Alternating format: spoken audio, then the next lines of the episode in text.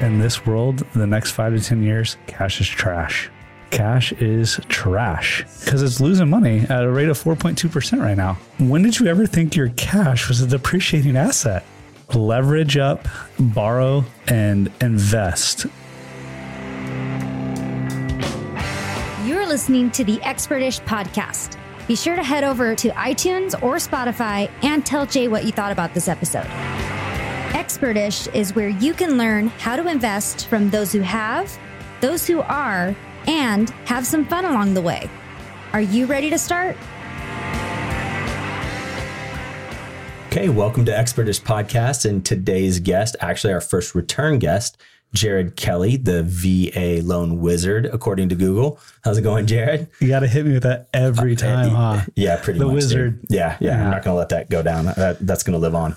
Well, the, the deal is got to help the veterans get in the houses. So sometimes we need some wizardry, wizardry, Wizardy. wizardry, wizardry to And make we're, that and we're not even drinking whiskey this time, too. Oh. That's- How's that make you feel? Um, pretty normal. I mean, I feel enough. normal when I have whiskey in my hand. So, um, not having it, I, I guess I'm still You normal. gonna trip up- trip over it- some words. but you can't talk right. Fair enough. Fair enough. Hey, I, one of the reasons that uh, wanted you to come back on and uh, is just talk about some of the stuff that we we talk about on a regular basis, but particularly today about some things that came from you know we did at an investment workshop what six weeks ago maybe? Yeah. it's been a little bit. And then also a lot of questions similar questions have been popping up at least to me and i'm sure you as well. So i kind of wanted to get your take on some of these and and a little bit about how you direct people or how you consult people with uh, some of the same questions that i know i'm getting. Yeah, I mean, this we're in an interesting time right now with the real estate world, the economy.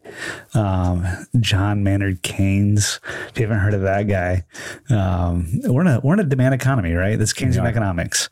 Uh, so we have to spend money in order to keep the economy going. When we spend money, there are taxes that are collected when we sell houses and that that demand is there taxes are collected and if we aren't in a demand com- economy we're, we're shooting ourselves in the foot and the ways that uh, we curb that is with the Fed um, controlling interest rates, controlling what how, the exchange of money and what that happens between banks and the uh, and then who ultimately lend that money out.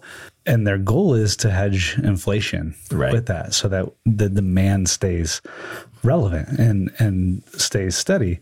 Well, we're at a four point two percent appreciation. That is, uh, the Fed had some minutes today and some things came out and it hurt bonds a little bit. So, guys, I I think we're in a let it ride attitude, which is super interesting to when we start to talk about real estate investments, what that is going to mean over the next five to 10 years when the Fed is saying, we're not, we understand we live in Keynesian economics, but we're going to let it ride. right And what does that do? What does that do to the value of the dollar? What does that do? Are we going back to the gold standard? like, are we? might not be a bad idea I think real estate's the new gold. it, it kind of kind of i don't even know if i'd say the new gold yeah, it's You know? it's the gold that we've been living in in the last couple of years. And when if you haven't been paying attention, like uh, alternative investments have been popping up. If you haven't heard of cryptocurrencies, Right. you may want to start paying attention. I'm not sa- I'm not saying good or bad. I'm just saying alternative alt investments are going to be something to pay attention to, and and things like gold, things like crypto. Uh, it's a currency. It's not invest. It's not a, a a standard investment that can be deflated, right? Because it's a currency, Right. Um, it's a well, it is a, a it is a something that can be deflated or inflated, but it's a separate currency, right?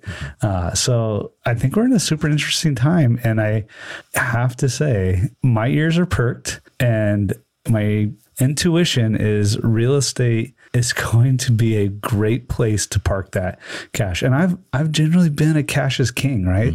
Liquidity you control a lot of the outcome uh, when you have cash. But guys, in this world, the next five to ten years, cash is trash.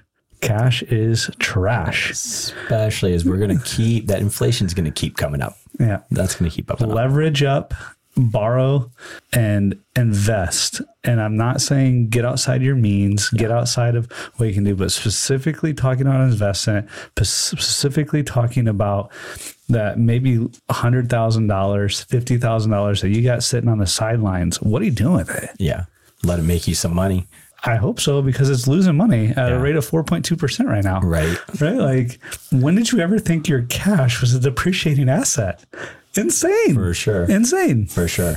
Yeah. But, but also to that, uh, man, it's such an exciting time too. You know, a lot of people, we, get a lot of the questions of people kind of worried, like, should I buy this or should I do this? Or just kind of in that panic mode. And it's, I think a lot of times that's a little bit of misinformation or just not totally understanding. So, you know, I can understand that. But when you say, uh, you know, leverage and, and utilize that cash, there's, there's so many ways to do that right now. And, and it's not just the cash in your bank account, but equity in your home is cash too. And there's so many ways to utilize that. And I'm not one that uh, always would say in different times, there's different things, right? Yeah. It's not always the right time. But for me, as you know, right now, it's buy anything, buy anything I can, real estate wise, not Yeah. you know, not trying to waste everything, but this is the time to leverage with while the rates are still low, leverage what you have, get into some of these investments. And I think that, you know, that's the thing I just try to talk to people the most about when they ask questions on specific investment things or what about X, Y, or Z, you know? It to me it is look around you and what opportunity is presenting itself right now. Yeah. And typically, when I've looked at appreciation in the real estate space, I generally look for under a million bucks.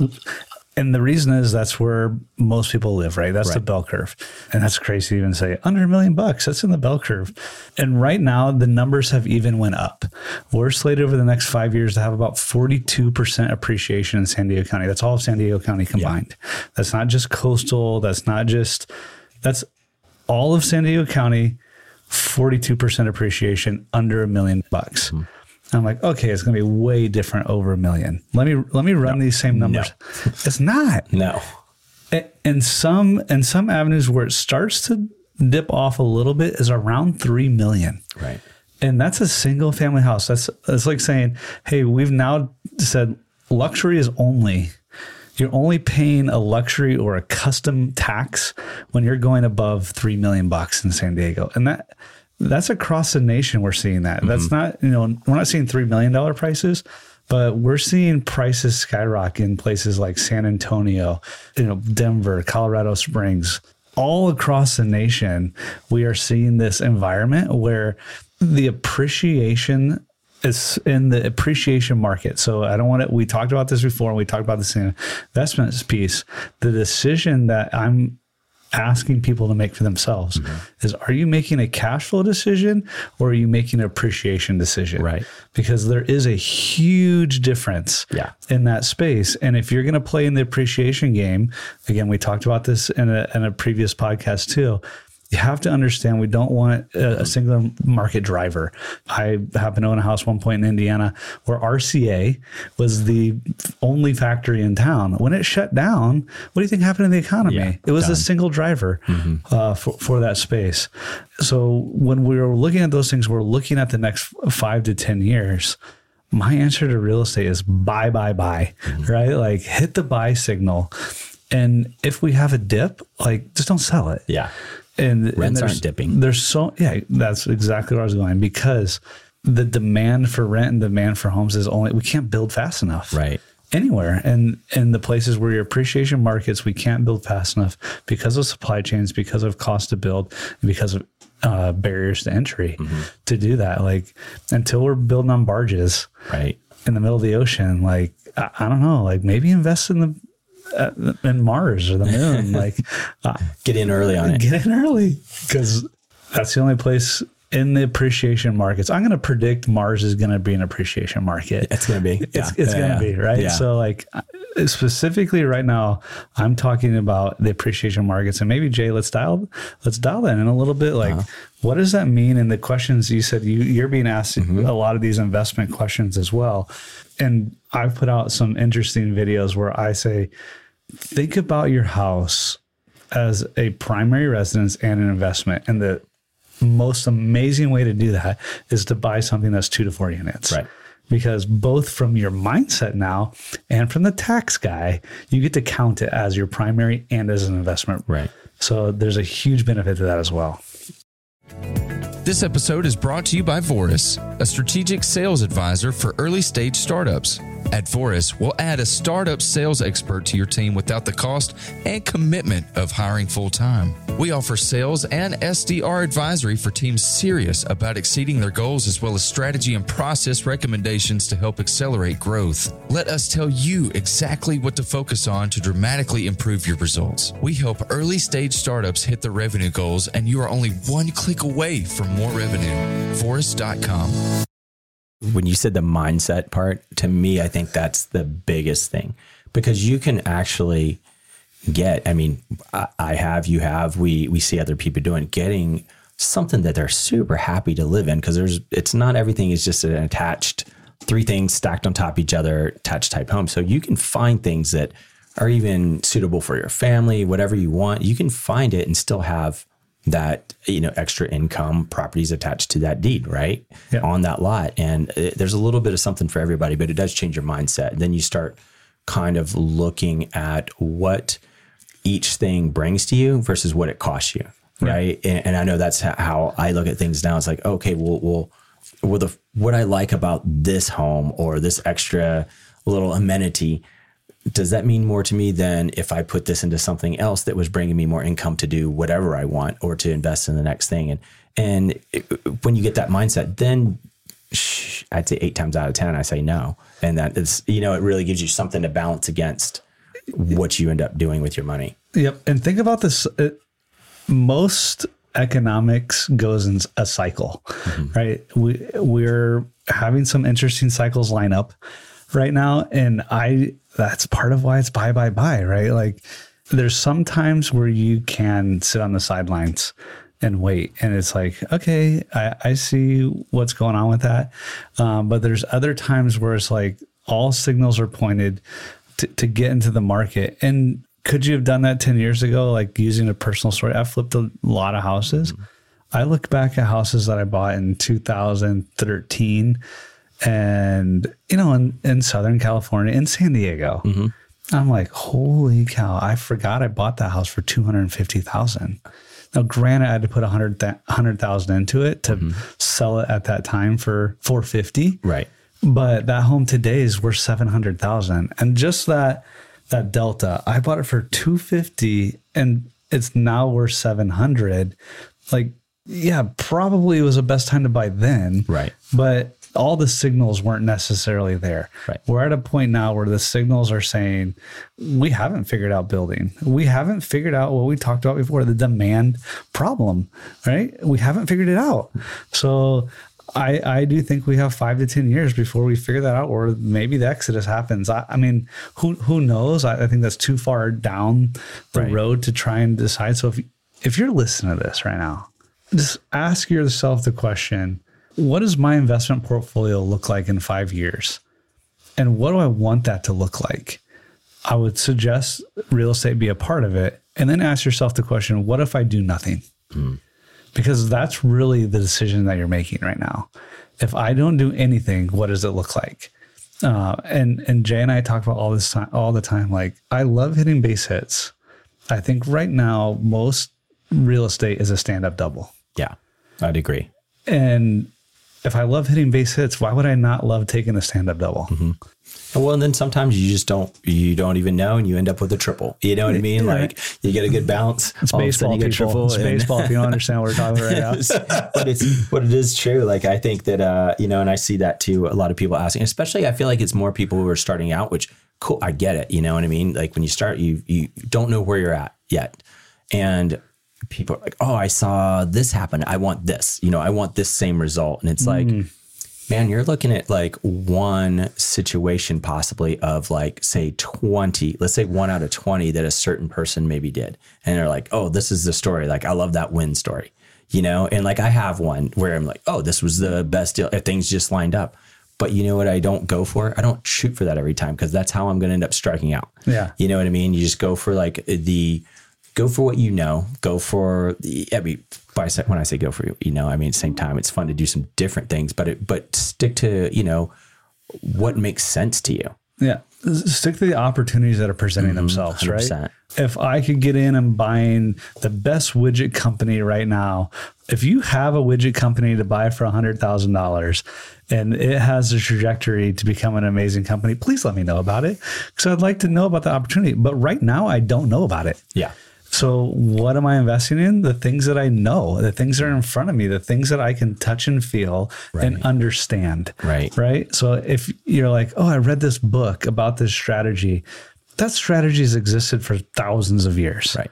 Right. Talk to the kings of wherever or talk to the Romans.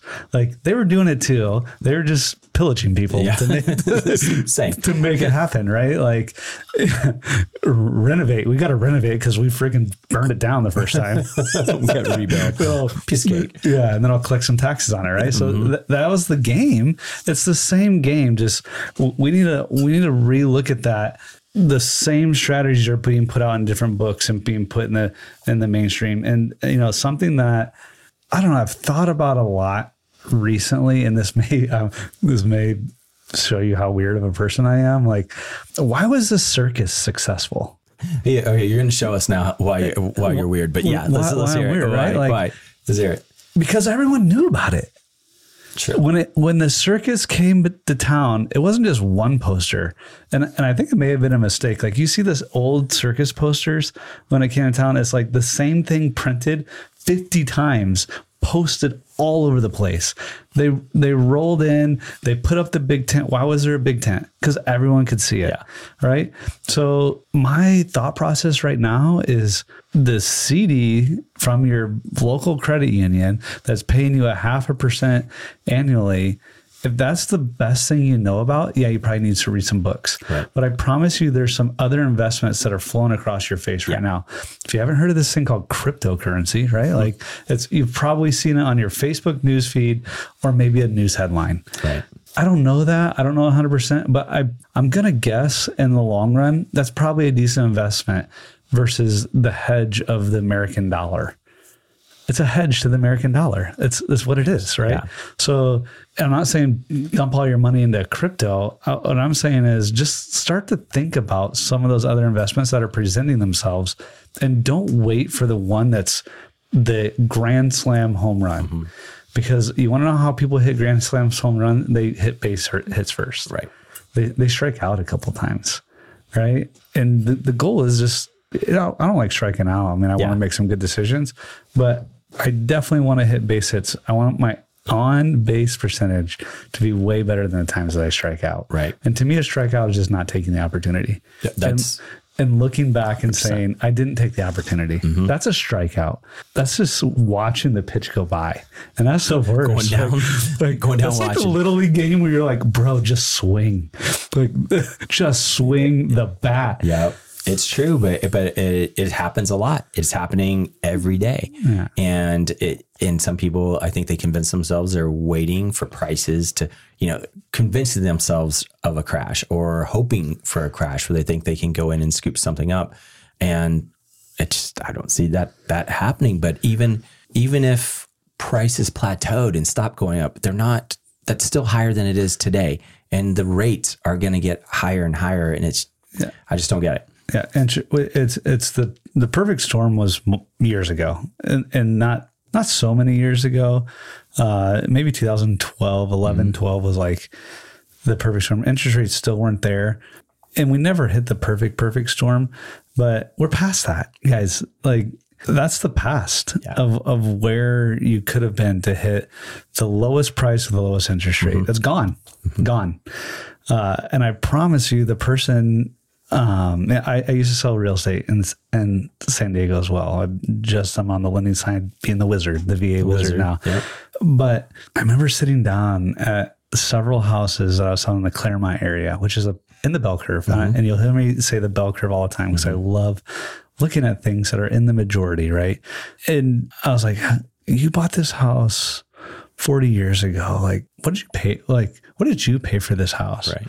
She's like, well, my husband and I had to make a really hard decision. We were buying this house because the canyon, it was either buy the house on the other side of the street, but if you bought the canyon view one that we're on, it was 17,000. The other ones were 10.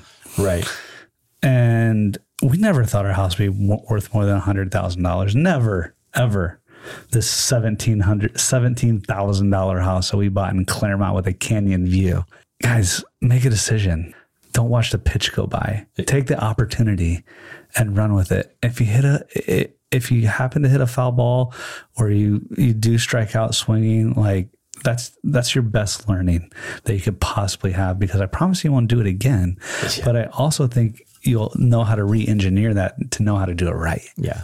Well, those same, those now those same homes you're talking about, like you go to one of those now and, and it would sell for over a half million just as a teardown. As a teardown. To, to, like, hey, we don't even want your house, but you know, if you're going to leave it behind, we'll scratch it and start over. So, so Jay, that's also a great point. When you say teardown, that means you're essentially buying the land, right? Mm-hmm. So the opportunity to build an ADU, a junior ADU, to build onto these things that pieces of land.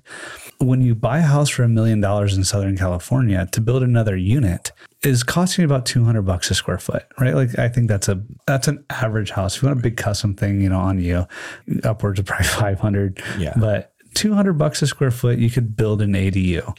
And, uh, and what's the average? I mean, most, and we're talking modest areas, you're talking $600 a square foot to purchase an old home now. To purchase an old home. So that means two thirds of what you're purchasing is the land. You've mm-hmm. already purchased the land. Build the ADU on it get an income and and do it again right so again that's another one of those opportunities that right. have presented themselves that if you're not understanding some of those pieces and understanding the lingo that's happening as it's crossing the headlines uh, auxiliary dwelling unit right mm-hmm. like you're you're able to build an adu potentially a junior adu on the property you already own and create more units and it and you can still live there. It doesn't mean you got to make it a weird. This isn't like a trailer park game. This is it isn't like a weird duplex like we got air conditioners in the windows deal. And yeah. I'm not saying that's bad or good. Yeah. I think that when people think about the, a duplex, it's like, all right, we got crappy yard and a air conditioner in the window and a taped up yeah blinds, right? Like there's some that, of them out there. And, there are some of those, and, and that's what that could yeah. be.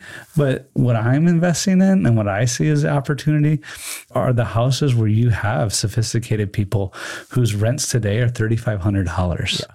And whose rents five years from now are going to be five, six thousand dollars a month, and that is not going to be uncommon. You have fixed your cost that you have to pay in every single month with your mortgage to have that house and you're getting the air quote appreciation of the rent. Yep. Right? You're hedging inflation because you fixed a cost. You fi- you've hedged. And so many people, uh, again, when they're starting out, I'll get the questions also of, "Hey, but if I had to rent next year, if I had to move, if I had to do X, Y, or Z, I'm barely breaking even." You know, and and that's just to me a very short sighted way to look at it too. And I know we've talked about that on here as well because there's still so many advantages to it, right? You've still yeah. got so many things going on with tax benefits. You've got they're paying your your they're paying your freaking payment for you. They're paying your interest for you. They're paying your taxes for you. And if you're even breaking even, they're they're doing that all for you and buying you an asset. Yeah. Right. And then, you know, as you said, rents appreciate and your principal is going down. So it's only going to improve. You're eventually cash flowing quickly. Yeah. But still, it's just like look a little deeper because to me, man, if you're breaking even day one, you know, that's a stand up single. Yeah. You know, because you're someone's buying your home for you. And again, right now, that's in an appreciation market. Mm-hmm. So do I believe that to be the same world if I'm buying a house in Indiana? No. Like I no, because no. that house in Indiana is, a, and I don't know the exact number, but maybe appreciating it one and a half, two percent annually, yeah. right? And you got some weather issues too there, right? So it's just a different world. Yeah. And I just would implore people to look at in a low interest rate env- environment, if you have a VA loan, Especially. Ma- if especially if you have a VA loan. If you don't have a VA, if you don't want to use your VA loan, I'll buy it from I was going to say, just give me a call and we'll Yeah. find a way to use it. We'll, we'll find a way. Like um, you can't literally buy a VA loan, but it'd Be nice. it would be nice. But if you're not using it, call us because we can probably find a way to monetize a way for you to use it without risk, right? Um, because there are plenty of you buying a duplex property management companies analysis that show there's just always risk. So don't, I don't want to have people think that there's not risk in things, but to minimize that risk and to minimize your your position so that you are you're hedged correctly. So if you're looking at a cash flow game, that's cool. Yeah. It's cool. I've calculated these numbers out so many times. Simple math, 40% straight appreciation on a million dollar house, 400,000. Tell me that in on a VA loan, zero down, Yeah. no loan limit.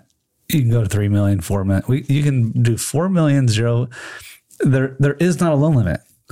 Now there are some banks have some overlays, and I- I've personally done them up to to, up to three million. You have to qualify, but you get to use a rental income to qualify. Exactly. Right. Yep. Oh, four units. You get to use three of the units income to qualify. So on a, you're looking at a three million dollar no money down. You got to qualify for about a six thousand dollar a month payment. Right.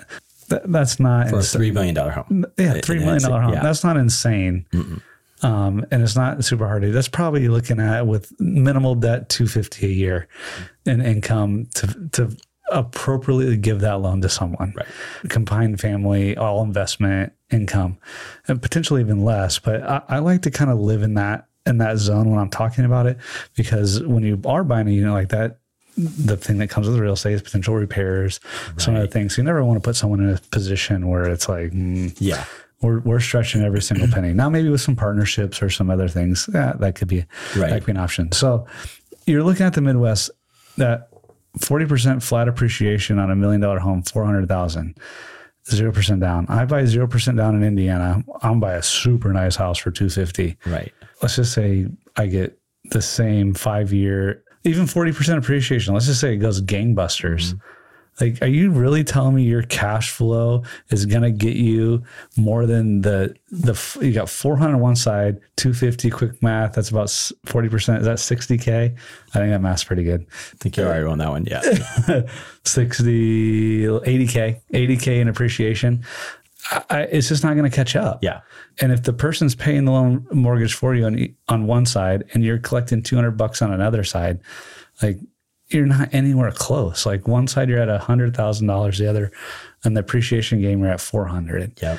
Right. And yeah, there's cost of sale to access that money to do things, but you guys, there's opportunities that are coming across your face all the time. HELOCs, cash outs, selling it, assumption of loans. Right. S- There, there's ways to figure that out. I think I've used almost all of those in the last eight years, and but I like to trial and error everything anyway. That way, if I if I talk about it, you'll know that I either survived it or I'll tell you uh, the bad side of it. Right. Yeah. But no, there there, there are there's so many ways, and and if people look for solutions instead of excuses, I, they're going to find it. Right. I mean. We talk about that all the time. It, it's and I've had that conversation with clients before when they're looking for something and they kind of find it and they they know that's kind of what they want and they just kind of get the cold feet and they're hit a sticking point or something doesn't go right with you know qualifying for a loan in a certain way or not the same rate or something with the property and then i just have to ask do you want me to find a solution or do you want to wa- like you have to decide do you want to back away or do you want to find a solution I want a solution cool all right let's go find it you know we can we will make it work but you have to want to make it work Yeah. What other questions are you getting right now in the investment world? Is there is there other stuff that you hear coming up that we want to rip on for a little bit?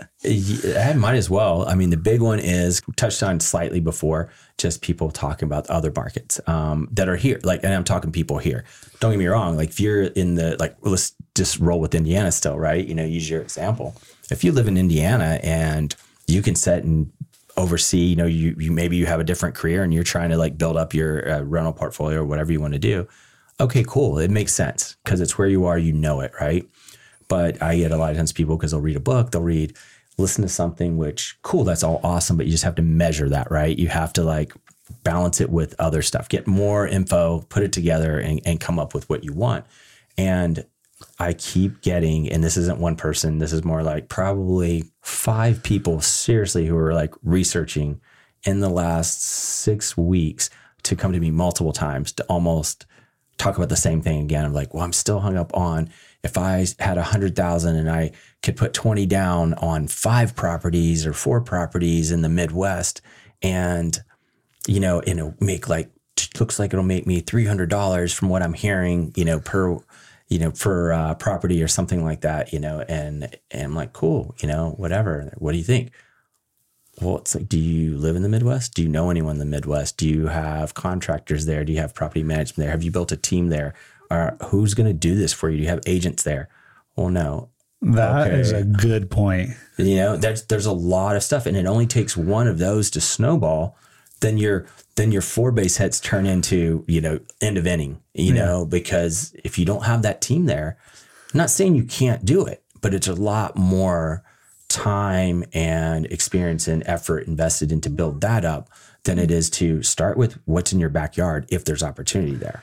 And uh, the team is the most important piece anywhere. And I will say this teams change over time. Teams change during one project. during one uh just super honest like we went through a, a i went through a project recently where i i feel like i got burnt by a contractor that i've used hundreds of times i think he's getting a little older probably doesn't need as much anymore or i don't know what the agenda is but if someone would have asked me for the recommendation who's the best contractor you know I would have given this person. But if I wasn't in the game in my local market, I now know I'm not handing that person out to anybody. Mm-hmm.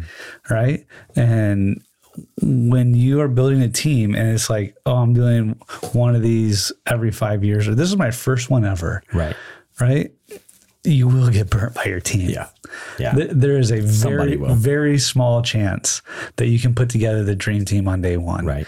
And the opportunity cost to not be able to know that team and to address that team and to contractors, lenders, real estate agent. Do you think a real estate when does a real estate agent get paid? When you close a deal? Yep. Don't you think they they're trying to get you to close? If you're in California buying a house in Tennessee, Yeah. right? Like, Are you really ever going to see that person again? They're just trying to get you close on a deal. Yep. Like, I, I assume maybe there's some people that say, no, what? I'm not going to play just the real estate. I'm going to play the property manager. Mm-hmm. I have a team put together and I have a vested interest in making sure you get a good deal. Right. Because we have a full team put together. Different story. Right. Right. No, I agree. And the other thing is just that it's human. You know, we're talking about humans. Mm-hmm. That's the other thing. Like kind of your example just now with the contractor.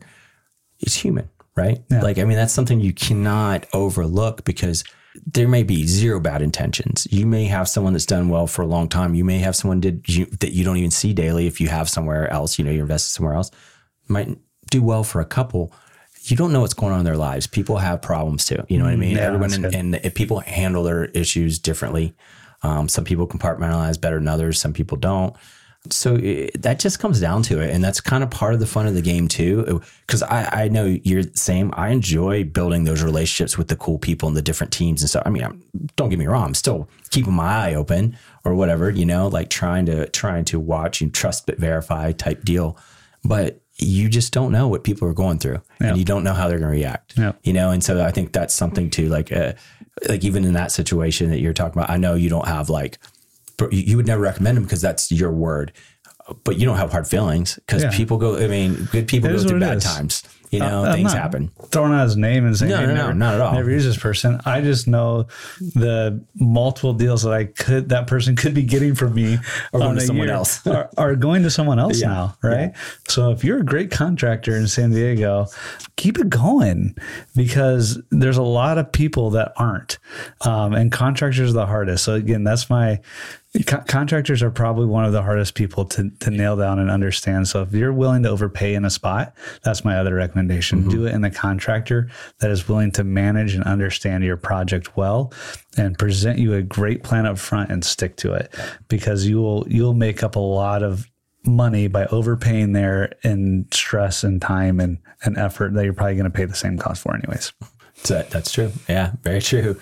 And if you're and if you're anyways looking for a business to do, if you have if you have those skills, man, if you're a contractor here in San Diego now, I'm sure it's in most places.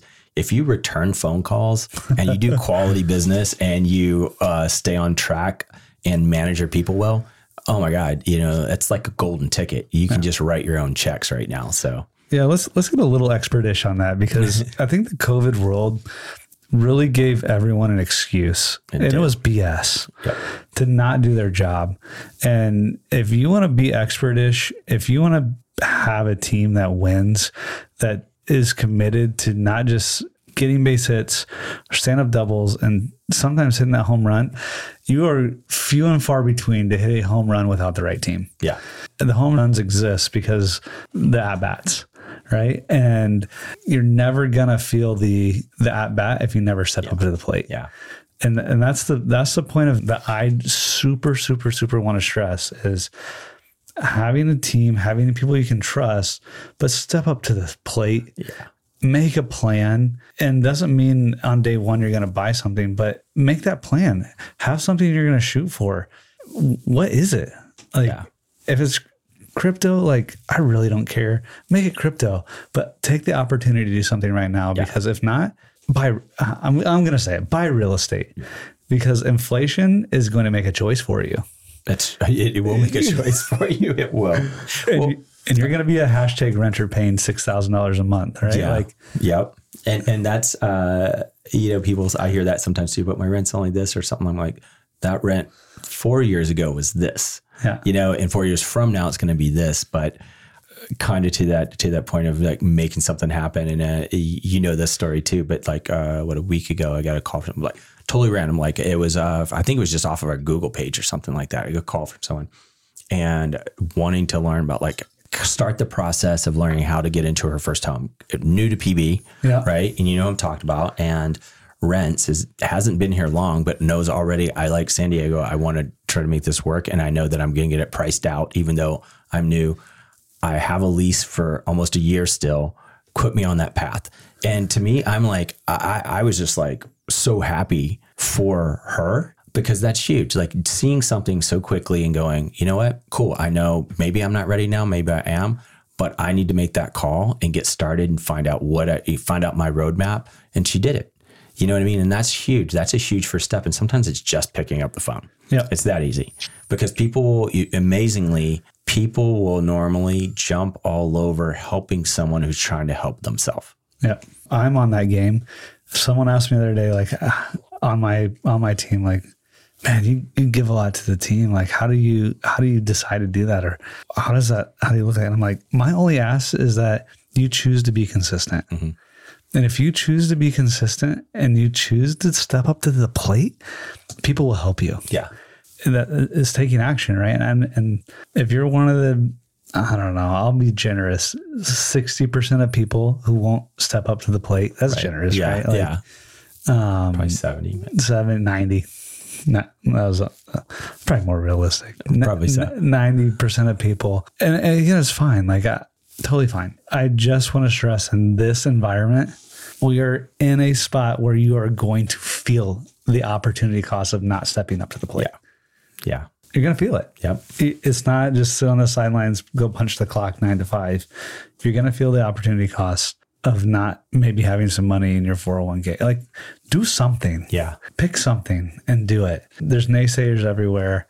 There's people that are gonna say that'll never work. I've, I've heard from before, and, and not in a malicious way, but I've heard from people before. Oh, well, you're just you're fortunate that you bought something when you did, you know, and you're fortunate you did this, and it's like, okay, but when I did buy it, that was a stretch for me too. You know, almost anything I bought early on was a stretch for me. But I just find a, a lot of people kind of give themselves that out with like, oh, you were fortunate you bought when you did. I'm like, well, at the time, people weren't saying they were like, oh, I wish I'd bought four years ago. I wish I'd bought four years before that. You know, so you can kind of like rationalize that to yourself all the time, but it doesn't matter.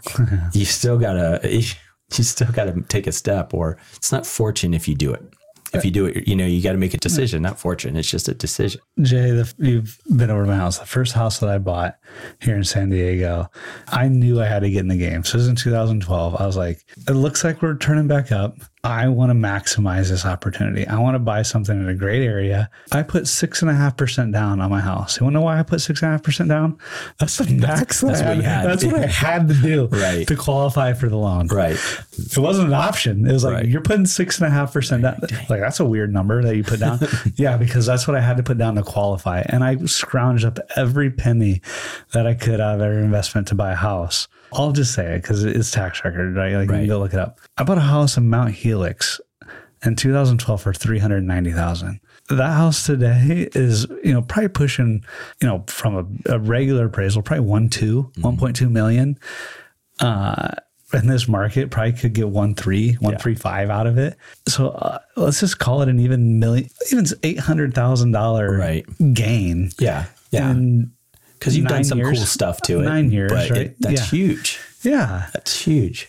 yeah. So I mean, realistically, I'd probably put another hundred into it. So you know, s- in this property for four ninety, and it, you know it's worth one point two. Yeah. Right now, right now, like guys, I put six and a half percent down. You, you could conservatively call uh, say you're you're you're pulling eighty thousand. That's very conservative. You know what I mean? Just being very conservative, saying you're making eighty thousand a year equity off that. That's crazy. Yeah, which is absolutely insane. And it's not conservatively eighty thousand a year. We look at the first the first year. That's a twenty percent gain on the first year. If we are saying eighty, well, that's not how compounding interest works. Yeah, that's because if you don't get in the investment, you don't get compounding interest. Right. Well, that's another thing too. Oh my gosh, yeah, that's a huge, huge point because it's slower at first, right? I mean, it is like, uh, you know, you know my deal. Like I started over after being divorced, and you know, get properties back to zero. But then, like that first repurchase again, for it really to start really, really generating, it took a few years. But still, that's like a drop in the bucket because I need to live anyway. Yeah. You know what I mean? It wasn't like I wasn't, it didn't change anything I did. It just, it got the timer starting until it just started, you know, growing, growing, hit whatever spots, like you're saying, when we get a hot roll, then it, it grows and then you leverage it. You know, you can HELOC it, you cash out refi it. I've done both of those on the same property and bought more property. But you have to get the clock starting, right? Yeah. And the compounding interest game is is the game, right? Mm-hmm. So the sooner you start, the better it is. And that's literally it in the investment. Tell me an investment that compound interest isn't the thing that you're trying to Right. get to, right? Like to get your and what that means in super plain English is your money's the one making you the money. Yeah. That's what compound interest mm-hmm. means. You got to a point where you're now now your money is making the money, and that only happens with time in the compound interest mm-hmm. game. Well, the other thing too, and I think you and I, don't, on here, but we've talked about this before too, is people are st- on the positive. I mean, all these are positive because even people asking questions about investing, that's to me, that's a positive. It's, you know, these are just the things that we're seeing a lot of the questions on, which I appreciate that people are even thinking it, you know? But the other thing are people are getting, I think, a little more thoughtful, more purposeful with their initial purchase now, which I like. I appreciate that too. Is, you know, hey, I- we want something, you know, depending on their family situation, where, you know, what's going on in their life at that time. But it may be, hey, these are what our must haves. But other than that, we would like something that, you know, this isn't our forever. People that recognize that their first home isn't normally their forever home. Yeah. And like, hey, this is kind of what we need to be comfortable. Beyond that, let's find something that's going to be in an area that will appreciate or has opportunity for rent down the road or X, Y, or Z. And I just think that that um, I, I just love hearing that, and I love hearing people start thinking that way, where it's like, cool, I want something for myself now, but I don't have to have my dream home now because it's I'm not staying. You know, I, I there's no guarantee I'll be here forever. And those people are setting themselves up as well for just so much bigger success because, man, just right now, what three years makes a huge difference. Huge difference. And I like to use fi- a five year mark. Mm-hmm. That's that's my kind of exit strategy goal. One because if I look back five years, I couldn't have predicted where I would be today. Oh, it's just too hard. It's mm-hmm. too hard to understand what changes in life happen to you and the decisions that you're going to make. Yeah, you can set this vision board long term goal, which is which is great. But I think practically, I like looking at things in five year chunks, right? So if I'm looking at this in five years, that's why I talked about appreciation over five years, other pieces in five years, because I know I'm making the exit strategy. Mm. I want exit strategies maybe that I could bail off sooner, but really I'm making the exit strategy at five years. And doesn't mean I can't extend it another five years or do something with it, but I know at a five year mark, I'm in a pretty good spot. Right. So if you're first time up, I'm looking at the house and needs to have these couple of things, but it's not my forever house.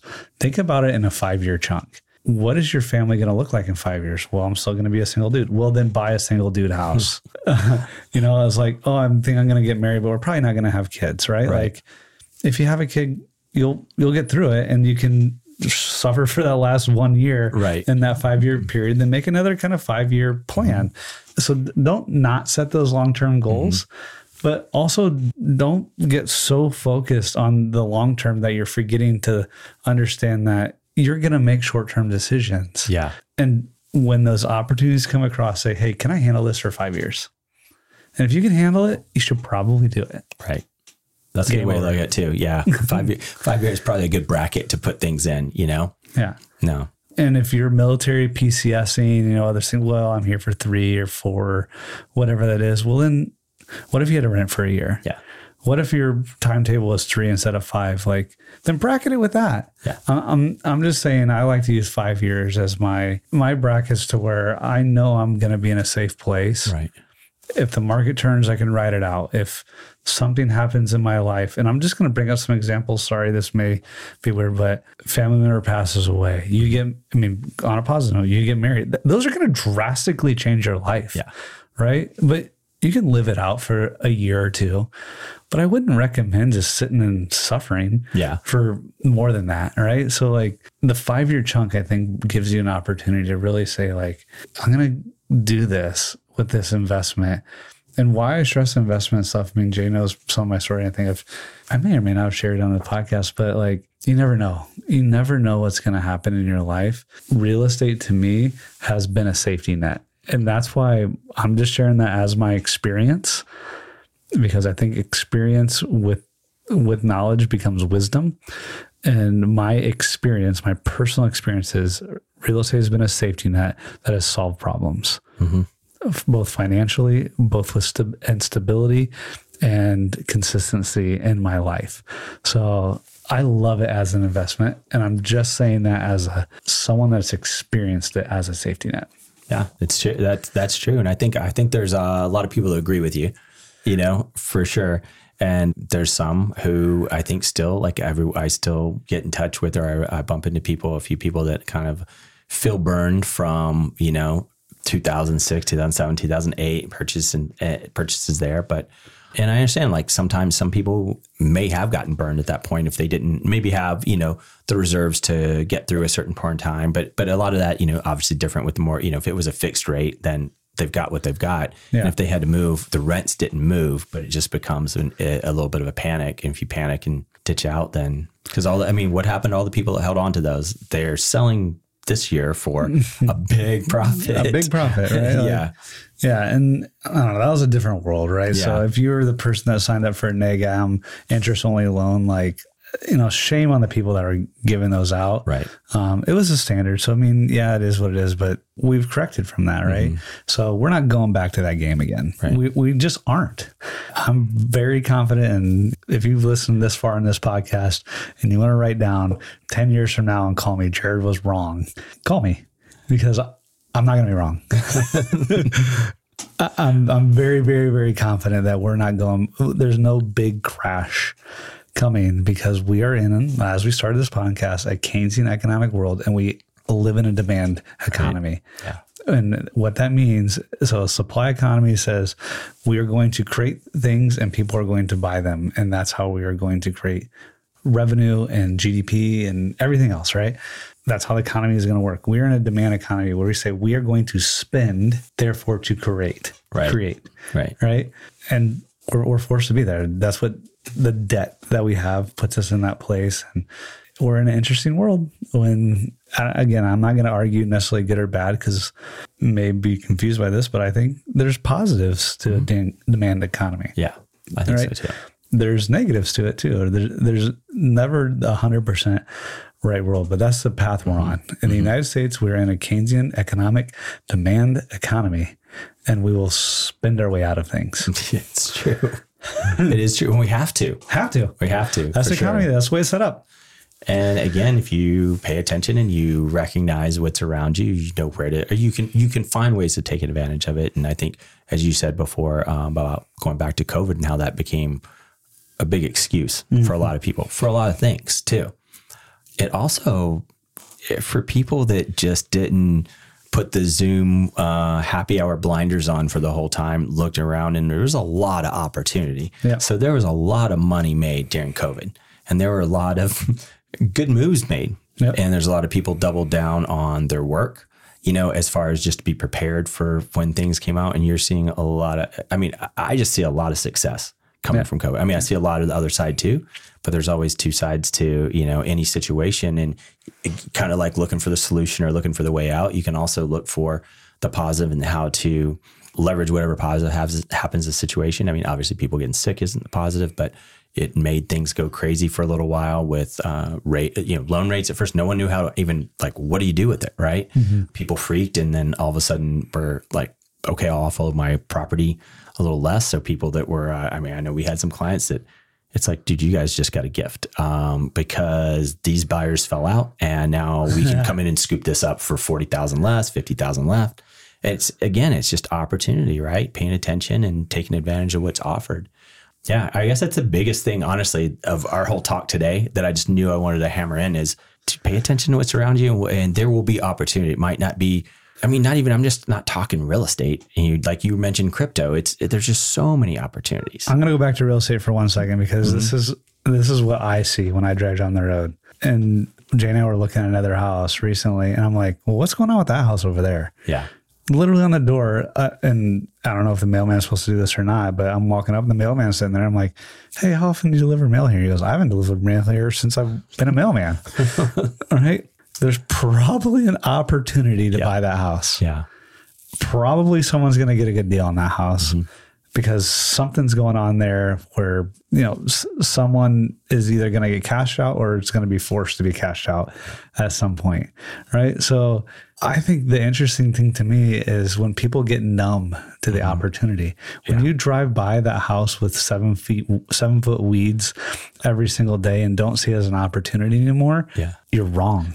And it is. The, the only people maybe their neighbors might see it as a you know like yeah nuisance but yeah no 100%. go talk to them and be like hey like oh I'm understand someone's story. Yeah. Because it doesn't mean you have to screw someone to to make the opportunity, but maybe maybe they've been staring at a wall inside their house while the weeds have been growing and haven't seen the opportunity yeah. outside of the way. outside of their yeah.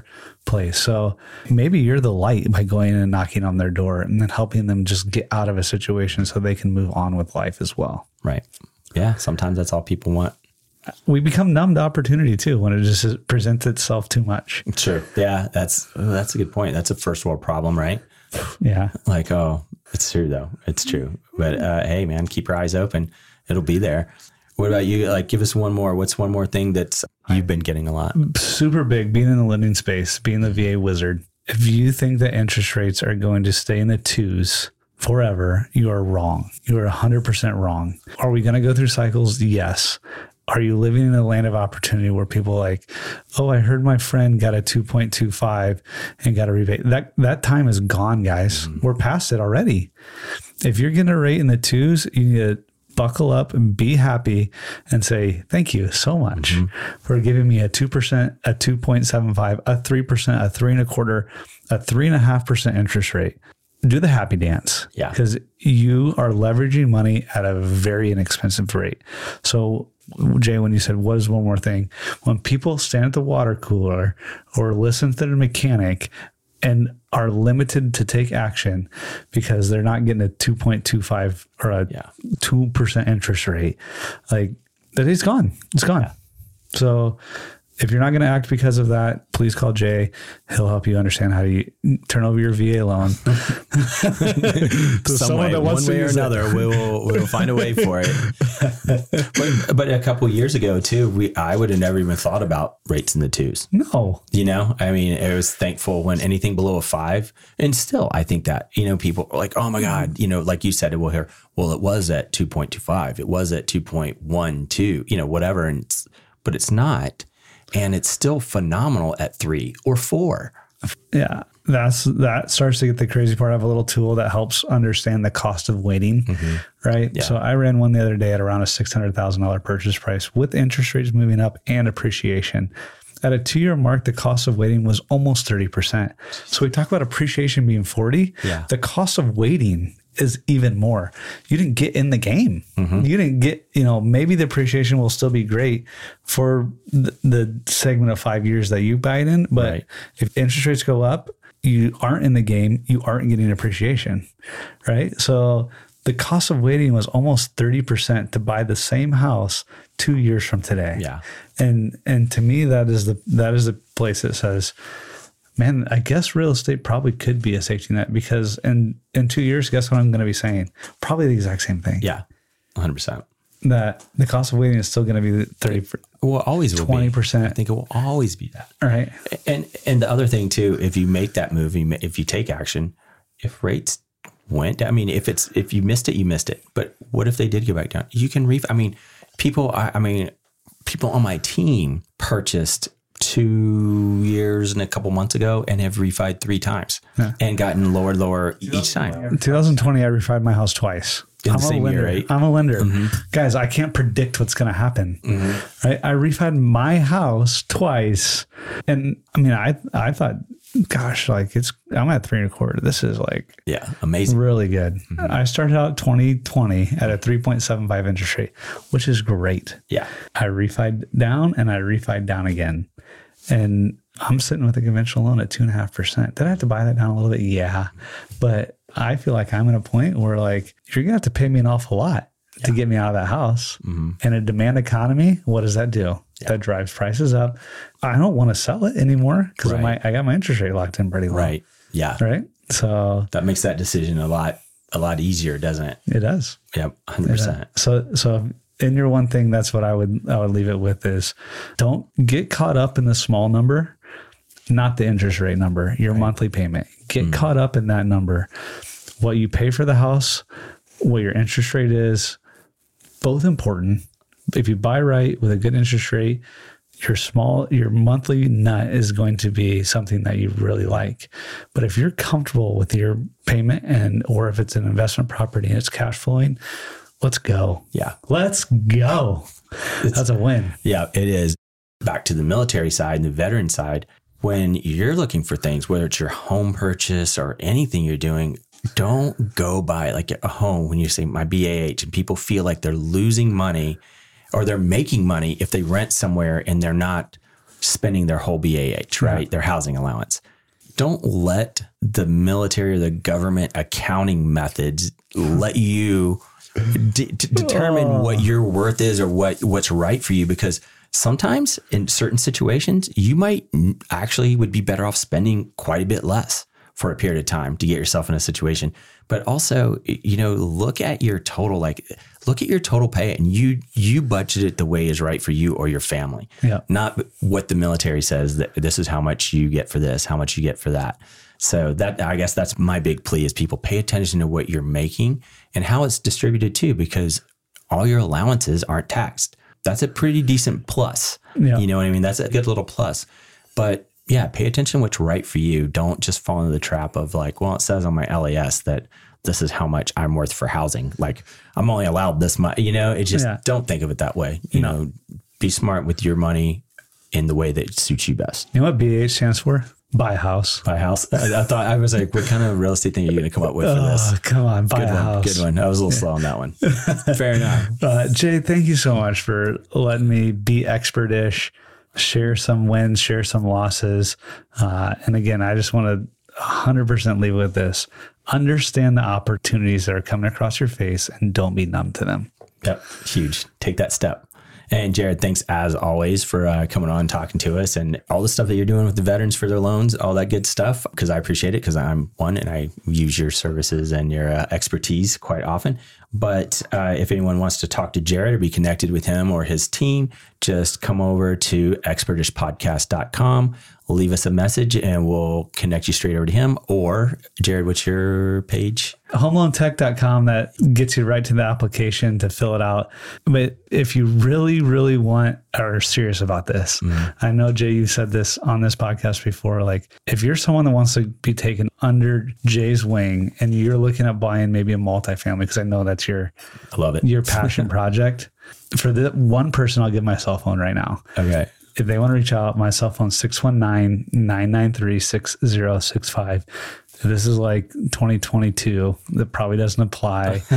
but I would love the opportunity if someone is like super serious, wanting to get into that primary and investment with VA, reach out to me. I'll spend more time than is needed to walk through that process to help you understand and to just look at it as an investment opportunity. So don't be numb. This is an opportunity. If you want to take it, I just gave you my cell phone number. Call me. And I would love to sit down and, and walk through that with you. I hope you get texts like all through the night and get Come harassed. on, but but hopefully somebody will take you up on the uh, on the investment stuff too. But Jared, thanks again for coming on, man, and I'm sure we'll we'll do another one soon.